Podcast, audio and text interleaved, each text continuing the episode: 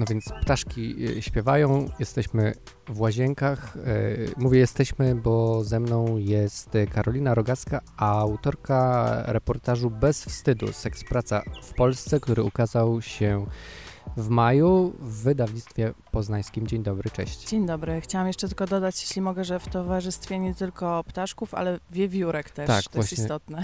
Właśnie tutaj zeszła z drzewa bardzo, bardzo blisko. Nie pamiętam takiego bliskiego kontaktu z wiewiórką. Oj, dawno, dawno. E, dobrze, porozmawiamy sobie o Twoim reportażu, o zbioru reportaży, który się czyta bardzo dobrze, który, jak powiedziałem Ci już przed nagraniem, jest bardzo fajnie zmontowany, jak ja to nazywam. E, mimo, że to jest właśnie zbiór reportaży na różne tematy, to te tematy tak w siebie, tak na siebie się nakładają bardzo ładnie. Mhm. E, więc już na samym początku polecam Wam tę książkę, bo jest to na pewno książka e, bardzo interesująca i nawet jeżeli wydaje Wam się, że macie jakieś zdanie o seks biznesie, no to książka Karoliny pokaże Wam e, pokaże Wam ten temat z zupełnie innej strony, albo z wielu różnych stron. Mam taką o. nadzieję. Tak.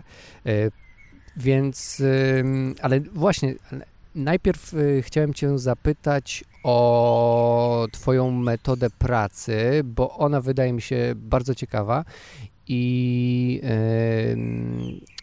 i chyba to właśnie dzięki niej udało Ci się osiągnąć taki fajny efekt, bo bardzo wiele z tych reportaży, czy może nawet wszystkie, powstały e, poprzez e, taką pracę e, wcieleniową, to znaczy ty, kiedy pisałaś na przykład o kobietach tańczących w klubach ze striptizem, w takim klubie się zatrudniłaś, kiedy pisałaś o osobach, które mm, pracują na kamerkach internetowych, też siedziałaś chwilę przed kamerkami i napisałaś w książce, że ten sposób pracy cię bardzo ekscytuje, podoba ci się, tak? Zawsze tak miałaś? Skąd to w ogóle zainteresowanie? Właśnie sama się zastanawiam trochę skąd to się bierze. Na pewno jest ekscytujący i to jest taki e, też takie doładowanie kop adrenaliny, który e, może być bardzo fajny, jak musisz wejść w jakąś e, społeczność. E, jeszcze bym tak uściśliła, bo ten mm, e, reportaż właśnie, w którym się zatrudniłam, jest taki mocno wcieleniowy. Wreszcie tak. już jakby osoby wiedziały, że ja jest jestem. Jest totalnie wcieleniowy, bo tak, bo nie, nie, też nie mówiłam nikomu, że, że jestem e, dziennikarką, bo to był jeszcze oddzielny tekst dla Onetu. Później już osoby wiedziały, jak byłam na przykład na planie filmów porno, e, no ale wciąż rzeczywiście byłam bardzo blisko, e, bardzo blisko tych osób, bo wydaje mi się też, że w taki sposób, że dopiero jak trochę wejdziemy w czyś świat, to możemy rzeczywiście poczuć pewne emocje i lepiej zrozumieć, bo emocje jednak pozwalają lepiej ten mhm. otaczający świat e, rozumieć, jakoś go przyswajać. Dlatego też ta metoda, myślę, jest dla mnie taka ważna, że często będąc tylko taką obserwatorką z zewnątrz, nie da się wszystkiego dostrzec. Aczkolwiek, jeżeli chodzi na przykład o ten e, reportaż wcieleniowy w klubie GoGo, to niektóre osoby pracujące seksualnie mają co do tego zastrzeżenia. Do twoich sposobów, e, znaczy Do tego, pracy, że tam tak? weszłam tego... i mhm. nie powiedziałam nikomu, że jakby okay. oszukałam, bo... No, no tak, no to jest e, tak. mimo wszystko na granicy takiego... Etyki. Etyki, tak, tak. Trochę tak. Um, i też miały takie poczucie, mm, tak jak o tym e, pisały, mówiły, że po prostu weszłam na kilka dni w jakiś świat, w który, z którego w każdym momencie mogłam wyjść i dalej być. No właśnie, i o to chciałem zapytać, mhm. bo to oczywiście to wejście daje ci unikalną perspektywę. Widzisz coś, czego y, jako oficjalnie dziennikarka nie mogłabyś pewnie zobaczyć, doświadczyć też.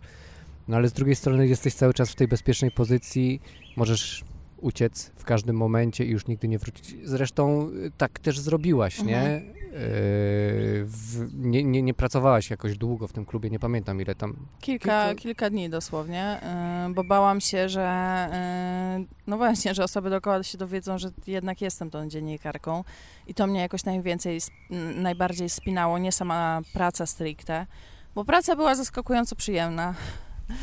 E, dla mnie i to też było takie ciekawe e, doświadczenie, bo myślałam, że będę no, jakoś umęczona, czy tymi mężczyznami. Oczywiście ci mężczyźni, klienci przychodzący do klubów bywają mm, męczący, tacy nagabujący, bo chcieliby coś więcej niż tylko taniec, ale sam taniec i ten wysiłek fizyczny, który się tam podejmuje, jest czymś e, no, wspaniałym, fajnym bardzo dla ciała. Tak, mówiłeś, że miałeś zakwasy, tak? Tak, tak, zdecydowanie, bo to jednak trzeba ileś tam razy na tą rurę w ciągu y, nocy wyjść, czasem też zatańczyć jakiś taniec prywatny na wysokich szpilkach, więc całe ciało tam po prostu pracuje, nawet y, kiedy, tak jak ja się za bardzo na tej rurze tańczyć nie umiem, bo ja tam przyszłam bez umiejętności, ale jak widziałam to, co dziewczyny robią, to już w ogóle sobie po prostu y, otwierałam szeroko oczy i buzię z y, zachwytem, bo no niesamowite tam figury potrafią zrobić na tej rurze. No tak, ale jeszcze wróćmy do tych ograniczeń, bo ta metoda wcieleniowa daje ci bardzo dużo, unikalną perspektywę, ale jednocześnie no nie wiem, czy coś tracisz, czy może przeaczasz yy, przez to, że tracisz dystans do tematu. Jest Mhm. tak, że tracisz dystans do tematu, jakoś emocje bardziej grają niż twój. Grają bardziej, e, wydaje mi się, emocje, ale nie powiedziałabym, że to jest na minus, tylko raczej na Mhm. plus znowu, bo mm, ja tak działam i pewnie część nestorów Polskiej Szkoły Reportażu by tego nie pochwaliło, ale ym, że ja potrzebuję tych y, emocji, jakiegoś takiego związania z bohaterami, bohaterkami. Nie mówię, że związania typu przyjaźń na całe życie, chociaż w przypadku tej książki też po drodze się parę przyjaźni e, i takich e, bliższych koleżeństw e, pojawiło, ale jeżeli ja nie jestem zaangażowana emocjonalnie, to nie potrafię dobrze tego jakiegokolwiek tematu opisać, tak mi się wydaje, więc rzeczywiście większe emocje wchodzą w grę, kiedy się robi reportaż wcieleniowy, ale mm, ja to postrzegam jako zaletę jednak, która w pewnych przypadkach oczywiście może utrudniać e, zachowanie tego dystansu, ale mam wrażenie, że... A jakie to są przypadki? Mm, Znaczy, wyobrażam sobie, że na przykład jeżeli zaprzyjaźnimy się z em, bohaterem, bohaterką, to trudno nam będzie opisać jakieś właśnie takie, że możemy się jakby autocenzurować, Mhm, myśleć sobie, Bo lubimy tę osobę, więc nie Ta- będziemy tak bardzo krytycznie na nią tak, patrzeć. nie będziemy krytyczni albo nie będziemy jakichś trudnych opowieści e, z jej życia opowiadać. Mm, ale wydaje mi się, że tego udało mi się akurat uniknąć, że tak jak osoby mi opowiadały o swoim życiu, tak to e, pokazałam też bez koloryzowania i, i myślę stawiania im jakichś pomników. Mhm. A y, ta metoda wcieleniowa to też y, z tego co wiem, to nie zaczęłaś jej, jak to się mówi, uprawiać y, tylko na potrzeby tej książki, bo też wcześniej robiłaś takie rzeczy. Możesz troszkę o tym opowiedzieć? Tak. E, robiłam, byłam na przykład na e, urodzinach Radia Maryja, 25. E, to było jeszcze jak pracowałam w wirtualnej Polsce i też to było tak ogarniane trochę na ostatni moment wszystko, e, jak to się czasem w mediach dzieje niestety. Mm, I pojechałam po prostu na tę urodzinę jako uczestniczka, bo nie wpuszczali tam nikogo poza telewizją Trwam, TVP i Radiem Maryja oczywiście. Em, I okazało się, że w ogóle trzeba było być zapisanym z parafii, żeby tam wejść. Em, Trzeba ale miało, mieć było y, piecząt, pieczątkę ze spowiedzi, czy coś w tym stylu? nie, nie, ale trzeba było być albo właśnie z parafii zapisanym, albo być na jakiejś tam jeszcze specjalnej e, liście gości. Mm, ale udało mi się wejść, mimo że nie byłam, bo popłakałam się panią na wejściu. Powiedziałam, że ja tak uwielbiam ojca ryzyka i tyle przyjechałam kilometrów, tak bardzo bym go chciała zobaczyć. że panią zmiękły serca i, em, i mnie wpuściły. I to też była ciekawa perspektywa, bo normalnie nie byłabym tak blisko tych nie spotkałabym w tak bliskiej Mhm. sytuacji osób, które się określają jako członkowie, członkinie e, rodziny Radia Maryja, o których wiele też osób w taki spoga- gardliwy sposób myśli, że to są mohery i tak dalej. I być może mają jakiś tam ustawiony światopogląd, ale też dzięki te, sp- spędzeniu tego dnia z nimi em, mogłam zobaczyć, że to są osoby też bardzo spragnione jakiegoś takiego poczucia przynależności, samotne w codziennym życiu z tego, co mówiły.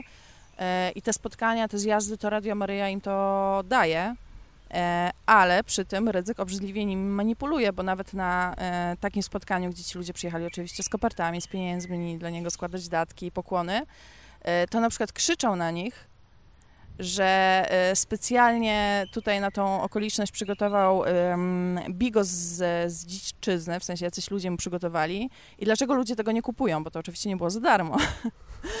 Więc no e, trochę i szkoda, ale to było ciekawe doświadczenie i właśnie tego typu poszłam też kiedyś na terapię, mm, tak zwaną terapię konwersyjną, czyli taką terapię, która ma e, niby Wyleczyć, leczyć tak, osoby homoseksualne albo transpłciowe. e, żeby zobaczyć też, jak to wygląda. Myślę, że to było ważne i zdemaskować taką panią, która to uprawia, ale niestety trudno jest też z tym walczyć w Polsce, bo to jest po prostu legalne i można coś takiego robić, niestety. Pojechałam też z ładowaczami śmieci kiedyś do pracy, e, aczkolwiek oni wiedzieli, że ja z nimi e, będę, bo też byłam z kamerą. A powiedz, y, czy w takim wcieleniowym dziennikarstwie, y, kiedy właśnie jakąś rolę przyjmujesz, to ile jest w tym takiej autentycznej ciebie, a ile jest trochę takiej kreacji aktor, aktorskiej? Właśnie nasunęło mi się to pytanie mhm. w związku z tym płaczem. E, myślę, że więcej jest mnie, to znaczy e, czasem w takich e, oczywiście sytuacjach jak tutaj, no kiedy musiałam coś zrobić, żeby tam wejść, to to wchodzi w grę, ale też ja mam taką metodę, że raczej nie wymyślam sobie innego imienia, nie wymyślam sobie jakiejś historii. Też zazwyczaj przy tych tematach, które ja robię, nie ma takiej potrzeby.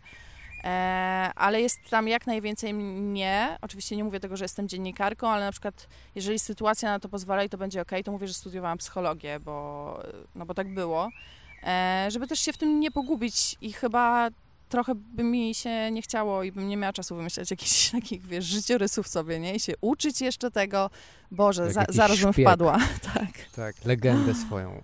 Okej, okay. i tym troszkę takim e, długim wstępem e, dotyczącym właśnie tej metody wcieleniowej e, chciałbym przejść do pytania, które jest jakby, do którego dążyłem, o, bo w twojej książce właściwie wszystkie tematy są pokazane w taki sposób po pierwsze właśnie od wewnątrz, ale z bardzo dużym zrozumieniem tych osób, które, e, które się wypowiadają, które są bohaterami twoich reportaży. E, ty nie oceniasz, e, ty nie przenosisz jakichś swoich uprzedzeń jako takiej, takich prywatnych uprzedzeń na te osoby, tylko ich słuchasz, tylko notujesz, czy, czy nagrywasz to, co mają ci do powiedzenia. I, I, chciałem zapytać, czy ty musiałaś jakoś w trakcie pisania, zdobywania materiałów ćwiczyć to, żeby te twoje e, jakieś tam właśnie stereotypy nie przenikały w tym tekście? Hmm, ćwiczyć może nie. Uważać, być ostrożna na przykład. Czy miałaś to być może już wcześniej e, w ten temat tak się zagłębiłaś, nie, że już... Nie, nie, miałam, miałam różne stereotypy dotyczące tego tematu. E, na przykład taki, że na, nie wiem, że, że dziewczyny, które wtańczą w klubie, to czekają, aż jakiś książę na białym koniu przyjedzie i je uratuje. E, I być może takie się gdzieś tam zdarzają, że są takie, które tak czekają, ale no jednak nie dotyczy to na pewno większości. To jest jakiś taki stereotyp. Więc trochę tych stereotypów miałam, wręcz miałam takie, yy, mam wrażenie teraz jak na to patrzę z perspektywy czasu, yy, bo na studiach dorabiałam sobie jako hostessa i modelka i, i spotykałam dziewczyny, które się pracą seksualną zajmowały. Yy, miałam takie wyższościowe trochę, trochę, trochę spojrzenie. ale szłam z taką myślą, że idę tam do pracy, w tym sensie, jak idę do pracy kogoś słuchać, to, to po prostu idę go wysłuchać. Być może nie dotyczyłoby to na przykład, nie wiem, Korwina, ale, ale jakby większość społeczeństwa yy, i osób, o których pisze się w tym mieście, że po prostu przychodzę wysłuchać tą historię, ja mogę sobie coś o niej myśleć, jakoś ją później przetwarzać, yy, ale jednak jeśli chcę oddać głos, to to słuchanie jest bardzo ważne. I co jest dla mnie zaskakujące, co też znaczy może nie jakoś bardzo zaskakujące, ale co odkrywam z wiekiem, to to, że um, takie uważne słuchanie wcale nie jest częstą umiejętnością. To jest niesamowite, że my po prostu rozmawiamy i właściwie to są, jest, są po prostu jakieś monologi, które się odbijają od ściany, zupełnie nie słuchając siebie nawzajem, szczególnie tych grup dyskryminowanych. Mhm. Ale to się też pokrywa trochę z moją e, obserwacją, kiedy ja przychodzę jako reporter właśnie do jakiegoś bohatera, to yy, tak naprawdę dobry materiał gwarantuje, to znaczy inaczej, dobry materiał jest lepszy, jeżeli poświęci mu się więcej czasu. To znaczy, yy, godzina rozmowy to jest takie ok, ale jak się po, porozmawia 3-4 godziny, to się zaczyna odkrywać fajne, nieoczywiste rzeczy. Pojawiają się historie, których być może w tej pierwszej godzinie nigdy by nigdy nie opowiedział. Tak. I, i to ja sobie ukułem y, takie powiedzenie y, na własną potrzebę, że nie ma osób nieciekawych, tylko są niewysłuchane. W każdym z nas jest jakaś historia ciekawa Bardzo właśnie. mi się to, to podoba. No. Sobie zapisz y, sentencję Rafała Hetmana.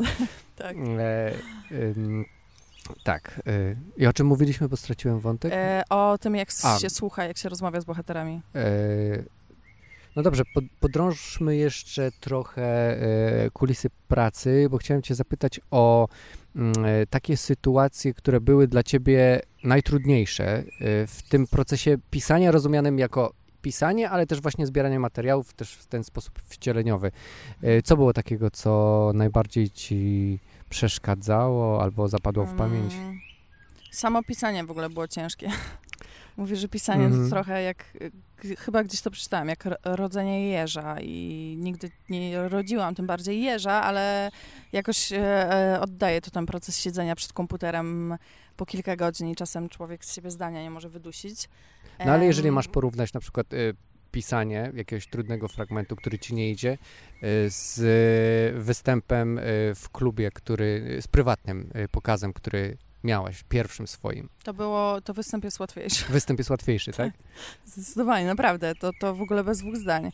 E, chociaż lubię pisać, ale no jest to proces jakoś zużywający mnie bardzo energetycznie. Występ też nie był łatwy emocjonalnie, na takim emocjonalnym poziomie, że mm, no właśnie klient zamówił prywatny taniec, od razu 15 minut, bo można 5, 10 i 15 zamówić. E, trochę się tym spięłam, a jeszcze na tym tańcu trzeba się rozebrać do naga, bo na róże zostają jeszcze majtki e, e, i ten stanik się też na chwilę tylko ściąga. I miałam taką myśl, e, przede mną było takie du- duże lustro, e, on siedział jakby z tyłu, po drugiej stronie tego pokoju. Jak patrzyłam na siebie w tym lustrze, to myślałam, co ja robię ze swoim życiem? Jakby właściwie co się wydarzyło, że się tutaj znalazłam? I jakby, że się muszę mierzyć z tą sytuacją, w której ten facet też, mimo że nie powinien, próbuje mnie jakoś zmacać i tak dalej i, i jakoś sobie muszę z tym e, radzić, jednocześnie nie będąc niemiła. Ale z drugiej strony się pojawiło też takie uczucie, że mm, właściwie to też mam władzę nad tym mężczyzną i mm, jakieś takie poczucie mocy i w ogóle jak pracowałam w tym klubie, to takie niezwykle mm, bardzo się czułam silna, i jakaś taka kobieca i taka mocna, e, więc bardzo różne odczucia tu się ze sobą mieszały. Myślę, że tym bardziej to było trudne e, ze względu na to, że właśnie emocje z dwóch przeciwstawnych biegunów zupełnie. A miałaś tak y, jakoś wcześniej albo później w życiu taki, taki zastrzyk właśnie mm, pewności siebie, poczucia y, kobiecości? Y, Czy to po prostu dał ci ten klub? Ten klub na pewno był jakimś takim ważnym em, momentem i w ogóle pisanie tej książki, myślę w jakimś takim umacnianiu się, w takiej pewności siebie. Jeżeli chodzi o jakąś cielesność i, e, ale w ogóle taką, e, takie poczucie sprawczości, nie wiem, jakoś to tak na mnie te rozmowy em, i to widzenie tego, że też te osoby pracujące seksualnie, one trochę właściwie muszą znać granice swojego ciała i seksualności i tak dalej, żeby w tym pracować, bo jak jak mm, nie będą ich znały i będą je przekraczały, albo ktoś inny je będzie przekraczał, one nie będą umiały postawić granic, no to szybko się trochę, że tak powiem, wyczerpie ich moc e, do pracy, tak mi się wydaje, więc stąd to e, czerpałam. Mm, a czy wcześniej miałam kiedyś takie? Zd- Zdarzały mi się, ale tak, to było wyjątkowo, myślę, myślę wyjątkowo silne. Tym bardziej, że miałam wcześniej podobne sytuacje, jak pracowałam, teraz jakoś sobie o tym pomyślałam, jako hostessa, że pracowałam na jakichś eventach dla bogatych ludzi i tak dalej, i tak dalej. Wydawałoby się, że powinnam mieć podobne poczucie mocy, bo niby mężczyzna jest ode mnie zależny, ale jednak myślę sobie, że hostessy są bardziej przedmiotowo traktowane niż pracownice seksualne. W sensie hostessa jest obiektem dostania i wyglądania i nic więcej, jakby nie ma decyzyjności na to, y, nie ma wpływu na to, w co się ubierze, bo ma się ubrać w to, czego sobie życzy klient, czy jakaś tam dana firma, korporacja i tak dalej. Y, No i to, to jest też taka refleksja, która już do mnie przyszła po napisaniu tej książki. Y, To teraz chciałbym y, zapytać o trochę o wstyd, ale trochę też o konsekwencje tego wstydu. To znaczy, książka jest właściwie, jak sam podtytuł, e, a właściwie tytuł mówi e, o tym wstydzie i bezwstydzie, mm, ale y, zastanawiam się, jakie w związku z podjęciem tematu przez ciebie jako reporterkę, e, ciebie, nie wiem jak to nazwać, dotknęły konsekwencje, czy z czym ty się musiałaś mierzyć, podejmując taki temat właśnie w środowisku, tak jak osoby, które opisujesz, mają problem z przyznaniem się, bo wstydzą się rodziny, znajomych, sąsiadów. Tak, czy ty miałaś jakieś takie obawy, kłopoty w związku z tematem, który podejmujesz? Bałam się tylko chyba. Um, znaczy, oczywiście miałam obawy, miałam obawy, bo tam bardzo siebie odkrywam w tej książce, ale stwierdziłam, że jeżeli tego nie zrobię, to też nie będę. Jeżeli nie, nie opowiem tej historii od początku do końca, to, to to nie będzie prawdziwe i książka na tym straci. Zresztą też mój e, redaktor Adrian Stachowski mówił tak, że skoro już zaczynam od tego, że wchodzę w ten świat jakby tańcząc na róże, to już potem średnio, żebym się chowała. Nie to, że chcę się jakoś tam bardzo na tym pierwszym planie e, pokazywać, ale momentami mam wrażenie, że rzeczywiście to było e, istotne. Dużo jakiegoś takiego e, przykrych konsekwencji nie miałam. Oczywiście zdarzyło mi się na przykład po pracy w klubie, że e, jeden były znajomy napisał mi, że poszłam tam, żeby się skurwić albo tego rodzaju teksty. Trochę się obawiałam, e, jak moi rodzice przytrawią tą książkę, bo wcześniej już znali reportaż, oczywiście był w Onecie o klubie w GoGo, więc byli trochę na to przygotowani, ale bardzo im się podobała, więc, więc w porządku. Moja mama mi mówiła, że ma nadzieję, jeszcze przed, e, przed wydaniem, że ma nadzieję, że nie padnie na zawał. No nie padła, całe szczęście, więc, e, więc spoko. Jakichś takich konsekwencji bardzo nie, ale co jest ciekawe, obserwuję taki proces, że mm, od czasu, jak ta książka wyszła, to jak jestem gdzieś na jakiejś imprezie, albo dostaję też takie wiadomości na Instagramie, kilkanaście razy mi się to zdarzyło w ciągu tych dwóch miesięcy, że e, jak rozmawiam z mężczyznami, na przykład gdzieś tam sobie właśnie stoję na imprezie, rozmawiam z jakimś nowo poznanym kolegą, i on mówi, wiesz, i właśnie rozmawiamy o książce, mówi, wiesz, to ja ci e, teraz powiem, bo czuję, że mogę, że jakieś korzystałam z usług seksualnych, tylko nikt o tym nie wie, ale tobie powiem, nie? I jakby opowiadają, dzielą się tym, pewnie jakby czując, co to też pokazuje, jakby jak sami klienci też są zawstydzani e, w Polsce, że to nie wypada, że to nie jest, że masz coś zdobyć sam jakąś kobietę, a nie iść i korzystać z usług seksualnych i że czują, jak tylko mają taką przestrzeń, że chcą o tym opowiadać. Oczywiście Dyskusyjne jest też to, czy ja zawsze muszę słuchać o tym, ale, mm, ale też nie jest to robione w jakiś taki niemiły sposób i, i, i um, naruszający przez nich. I tego się zupełnie nie spodziewałam, że, taki, że coś takiego się będzie działo, a się dzieje. No to ciekawe. Ale to nie jest tak, że podpisujesz książkę, książkę w kolejce, ktoś tam stoi i, i, i ci coś takiego mówi, tylko to musi być jakaś też taka mm. sytuacja bardziej intymna, powiedzmy. Bardziej intymna, chociaż Takiej, się zastanawiam. Nie powiem, się... że spowiedzi, bo to by było... Zastanawiam, czy mi się nie zdarzyło przy podpisywaniu książki, jak...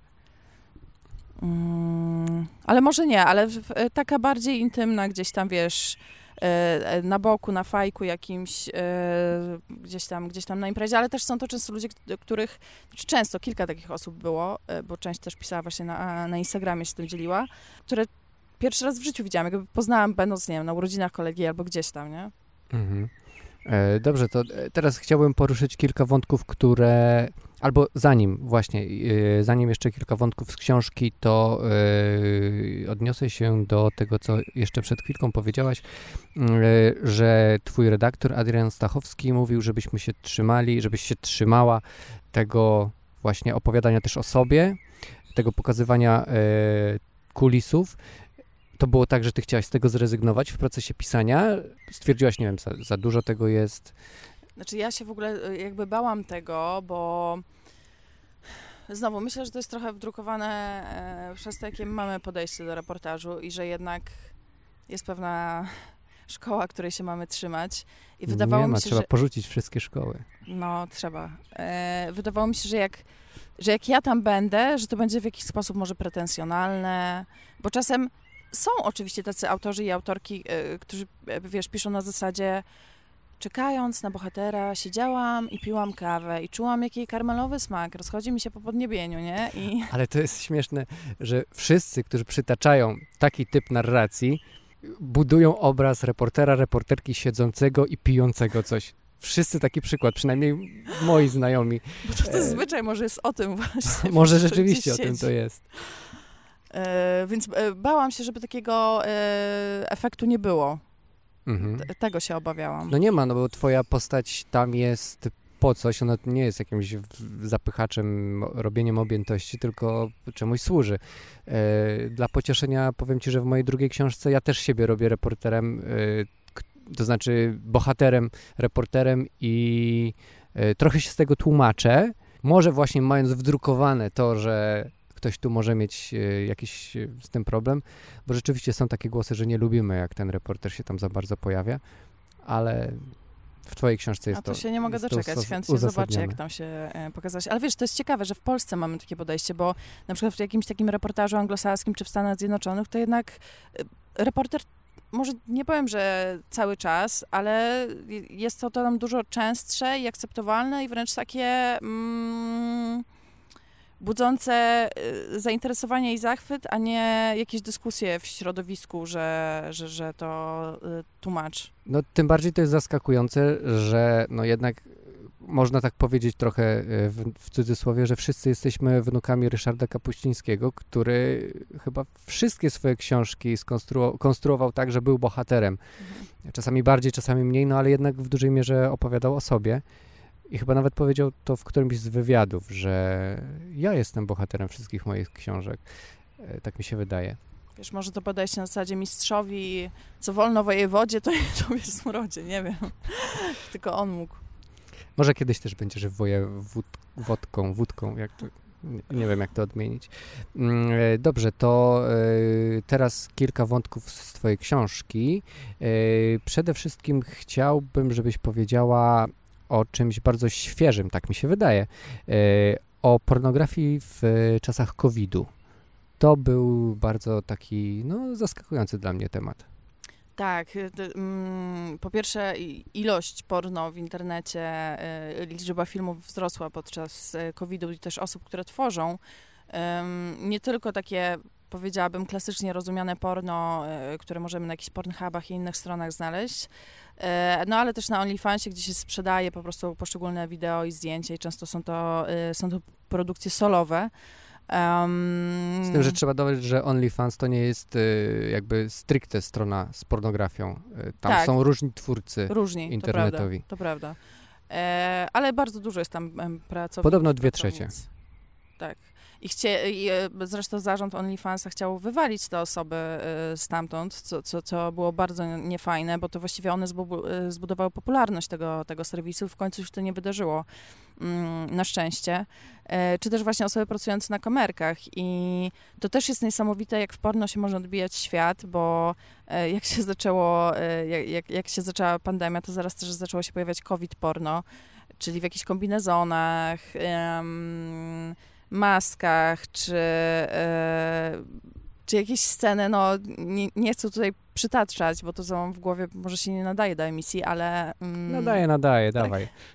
nie, no jakieś takie sceny, wiesz, ja sobie to też, że tak powiem, researchowałam, nie tylko, że przeczytałam gdzieś tam e, w internecie i uwierzyłam, że tak, e, że tak było. Wiesz, jakieś sceny, mm, przychodzi pielęgniarka do jakiegoś pacjenta, który jest, nie, przepraszam, przychodzi jakaś kobieta do lekarza, e, który mówi, że ma szczepionkę na e, COVID i oczywiście, żeby ją dostać, musi mu zrobić loda. No, tak, zaskakuje mnie e, ludzka fantazja czasami, ale e, rzeczywiście to się zmieniało i też stało się dużo bardziej popularne, ale też myślę, że uświadomiło wielu osobom, że to nie jest taka bułka z masłem tworzenie porno, nie? Także sobie włączysz kamerkę, coś tam nagrasz i, i że już będziesz mieć z tego pieniądze, bo wiele osób, ym, bardzo wzrosła liczba twórców na samym początku pandemii, e, a później trochę zaczęła spadać, oczywiście jest wyższa niż przed pandemią, Mm, a zwiększyła się dlatego, bo ludzie tracili pracę i chcieli jakoś, jakoś zarobkować, bo to często jest po prostu siedzenie po kilkanaście godzin, montowanie tych filmów. Yy, one powinny być raczej lepszej niż gorszej jakości, bo, bo jest taka dostępność różnych rzeczy w internecie, że, no, że jak ktoś będzie widział film mega słabej jakości, no to wybierze inny po prostu. E, trzeba też się jakoś wyróżnić, żeby na tym zarabiać, więc to jest naprawdę ogromna praca i to, mm, i to mogli poczuć na własnej skórze taka para owiak z kopy, który, którzy tworzą, e, Julii i Mateo, którzy tworzą właśnie swoje porno, które publikują na Pornhubie i I oni też myśleli trochę, że to będzie takie, e, takie hop z jedną parą, która już długo tworzy, porozmawiali. Ta para trochę ich właśnie ostudziła, e, uprzedziła i, i te pierwsze tygodnie tworzenia to było siedzenie naprawdę po kilkanaście godzin właśnie dla nich. Bo to i tworzenie mediów społecznościowych, no dużo jest tego, dużo. Okej, okay, to drugi temat. Przepraszam, że tak skaczemy troszeczkę, ale już dosyć długo rozmawiamy, a chcę kilka wątków poruszyć.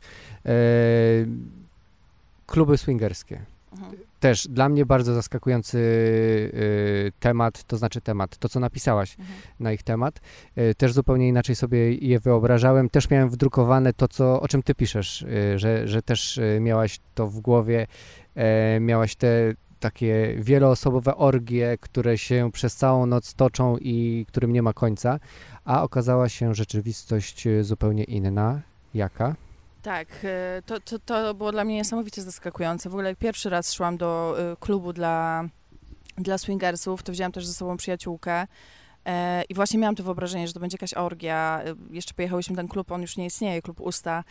Był na Wawrze, w jakimś takim domu jednorodzinnym było to daleko od jakiejś takiej, no nie powiem cywilizacji, bo to wciąż w Warszawie, ale, e, ale wiesz, dość, e, dość opustoszałe miejsce. E, widać było, że ma ściany wygłuszone, bo nic nie słyszałyśmy z zewnątrz. I byliśmy na tyle przestraszone, że znalazłyśmy po prostu jakiś sklep i wypiłyśmy butelkę wina w krzakach, żeby tam wejść.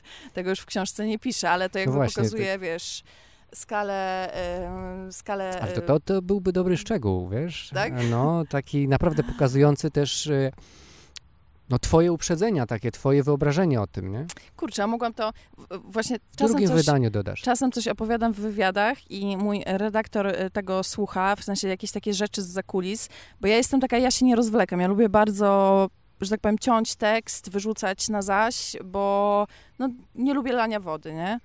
E, Czuć to w książce. No i, i, właśnie mój e, redaktor, ja coś opowiadam, opowiadałam też o planie porno, to tak wtrącę w jednym e, z wywiadów, I też tam była taka scena, że trochę pomogłam reżysersko, w sensie nie podobało mi się ustawienie osób tam i się zgłosiłam i powiedziałam, jak według mnie to powinno lepiej wyglądać. Uważam, że miałam rację. No ale właśnie później mój redaktor czyta takie rzeczy do mnie pisze, dlaczego mi o tym nie powiedziałaś, dlaczego tego nie ma w książce? Więc yy, tak, e, być może teraz też, yy, być może teraz też tak będzie. Yy, no ale byłam bardzo taka przestraszona, nie wiedziałam, co tam się stanie.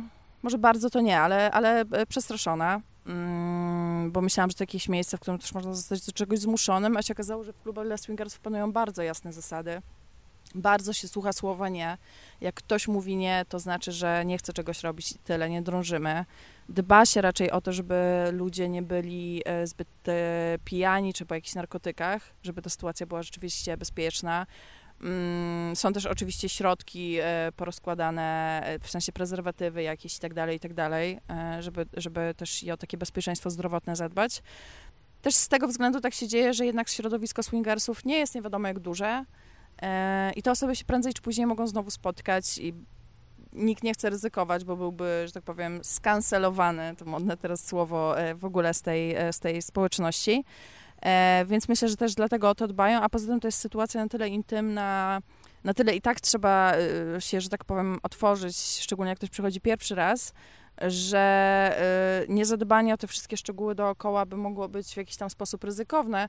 I co ciekawe, rzeczywiście ja się w tych klubach czułam dużo bezpieczniej niż w takich zwykłych klubach tanecznych, w których często jestem nagabywana przez y, jakichś mężczyzn. W takim zwykłym klubie też zresztą dorzucono mi tabletkę gwałtu Nieszczęście dobrze się cała sytuacja skończyła, bo moja przyjaciółka zareagowała, ale e, rzeczywiście w tamtych klubach swingerskich się czułam dużo bezpieczniej i to było mega zaskoczenie. To na koniec chciałbym Cię zapytać o to e, rodzenie jeża. O to, jak pisałaś, e, co e, sprawiało Ci największą trudność i też to, co też już Ci powiedziałem przed nagraniem, bardzo mi się podoba jak gdyby montaż całego materiału, nie tylko poszczególnych rozdziałów, które są właśnie tak tematycznie podzielone, ale też te przejścia między rozdziałami są bardzo fajnie e, zrobione i chciałbym, żebyś troszkę o tym opowiedziała, jak, jak pisałaś, jak montowałaś. Zależało mi, żeby to było płynne i rzeczywiście te, y, chciałam, żeby te przejścia były na tyle płynne, że nawet nie nadawaliśmy numerów rozdziałów ani, ani tytułów. Myślę, że taki zabieg, z którego ja i Adrian jesteśmy dumni, chociaż mało osób go zauważa, ale, ale, e, ale to taki szczególik.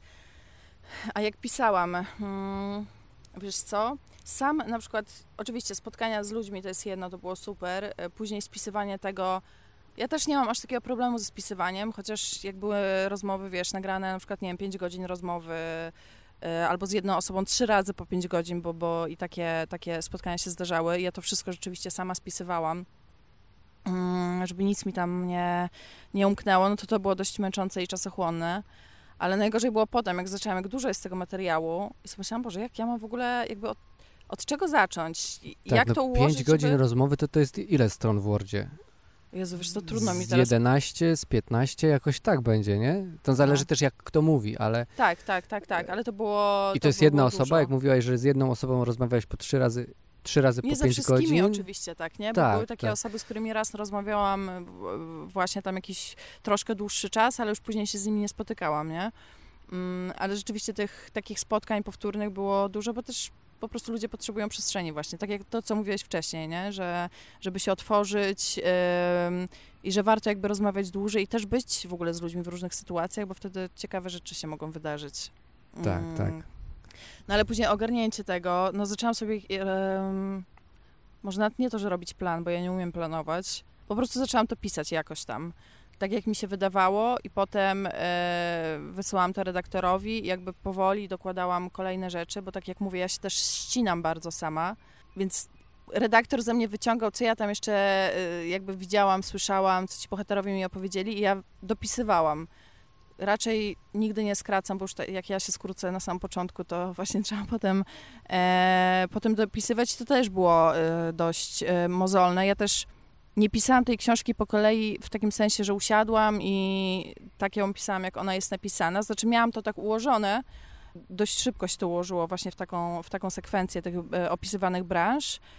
Ale no raz sobie trochę napisałam o GoGo, coś tam jeszcze, a później szłam do rozdziału z porno, bo akurat się widziałam z kimś z porno, więc tam sobie dopisywałam i to tak sklejałam e, przez cały czas i ten jeż powoli, powoli wychodził, chociaż miałam wrażenie czasem, że nie wyjdzie nigdy. Ale to jest bardzo ciekawe, co powiedziałaś, że nie wysłałaś całości książki, która później przechodziła proces redakcji, tylko e, kilka rozdziałów, później doklejałaś kolejne, kilka rozdziałów kolejnych. Mm. Tak, tak. Znaczy nie, to nie było tak, że tam co miesiąc coś wysyłałam, tylko rzeczywiście już gdzieś bliżej końca y, jakby zbierania materiału coś tam wysłałam, mówiąc, że już za dwa tygodnie kończę, później minęło półtora roku i dopiero skończyłam. Em, a jakoś te dwa tygodnie zawsze mi się wydaje, że to jest strasznie dużo czasu i tak wszystkim mówię, z kimś się umawiam, mówię w, w ciągu najbliższych dwóch tygodni, a potem się okazuje, że em, dużo jest tych rzeczy jednak, jak, jak się to zbierze do kupy. E, ale rzeczywiście później tak troszkę popodsyłałam. No I potem już nad, e, nad całością jeszcze trochę właśnie pracowaliśmy, jakieś tam drobne rzeczy dopisując też, mm, rozszerzając trochę tę część taką merytoryczną bym powiedziała, bo myślę, że to też e, jakoś tam było ważne i też nie było łatwo tego wpleść. Teraz patrzę, wiewióreczka do nas podeszła. Cześć wiewióreczko, chodź tu. Nie, nie chcesz, dobrze. To jest nawet bliżej niż wcześniej było, Tak, nie? słuchaj, masz dzisiaj niesamowite doświadczenia leśne, leśno-parkowe. No tak, więc myślę sobie, że mm, teraz ja zgubiłam wątek. No tak, że dosyłałaś te... Tak, e, że dosyłałam i że potem po prostu już e, właśnie też nad tą merytoryką em, wiele osób jest, e, cieszy się z tej merytoryki, ale są takie, które by chciały same, że tak powiem, mięso, e, Mhm. Ale nie chciałam rezygnować e, jakby z tej strony mm, takiej opisywania badań i też tego, co się w tym e, świecie dzieje i o modelach na przykład prawnych, bo po prostu uważam, że to jest ważne, to jest też ważne dla społeczności samej, więc Tak, i e, daje szeroki kontekst całości, gdzie tak. my jesteśmy albo gdzie nie jesteśmy, a powinniśmy być. Fajnie było, gdybyśmy byli. E, super, okej, to na koniec ostatnie pytanie e, o twoje reporterskie inspiracje. Przy pisaniu tej książki. Przy pisaniu tej książki albo w ogóle, ale jeżeli mogłabyś konkretnie do tej książki się odnieść, to byłoby super. Do, do tej książki jest to trudno mi e, powiedzieć. Ja w ogóle w e, czasie pisania, e, jak już tak się wzięłam i jakby więcej pisałam, bo na początku to było głównie zbieranie materiałów, to ja też mało czytałam w ogóle, bo nie byłam w stanie już przetwarzać więcej liter. Wiesz, w pracy, w redakcji pisałam, jakby non-stop te słowa i, i mm, nie miałam takiej stricte e, inspiracji, ale jak powiedziałaś o, e, o inspiracjach w ogóle, to, to pierwsze, co mi przyszło do głowy, to jest Lidia Ostałowska, mhm. e, świętej pamięci już, świetna reporterka, z którą też miałam zajęcia w Polskiej Szkole Reportażu. Uważam, że niewystarczająco doceniana w Polsce też, która ma w sobie taką wrażliwość, jak ona opowiadała, że się spotykała, nie wiem, z łódzkimi kibolami, albo y, no, dużo też y, pisała o społeczności romskiej. Bardzo mnie ta właśnie jej otwartość i to, jak ona potrafiła słuchać, i to też widać było w jej książkach, widać w jej książkach, to to jest dla mnie na pewno niesamowicie y, inspirujące i to jest taka postać, której sposób konstruowania książek bardzo mi się no bardzo mi się podoba. Jeżeli bym miała wskazać kogoś na, e, e, na polskim rynku, rep, rynku reporterskim, to, to myślę, że to była właśnie Lidia Ostałowska.